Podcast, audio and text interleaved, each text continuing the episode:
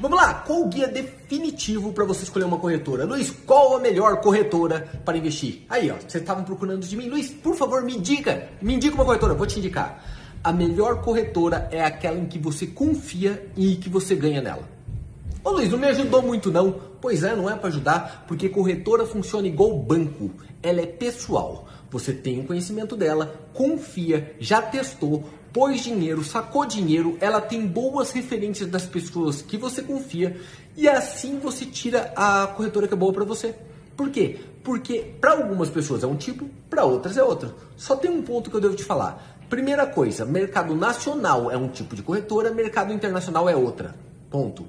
Segundo, não misture a tua conta de investimento de longo prazo, de dividendos, de renda passiva com a tua conta de especulação, trade, movimento rápido.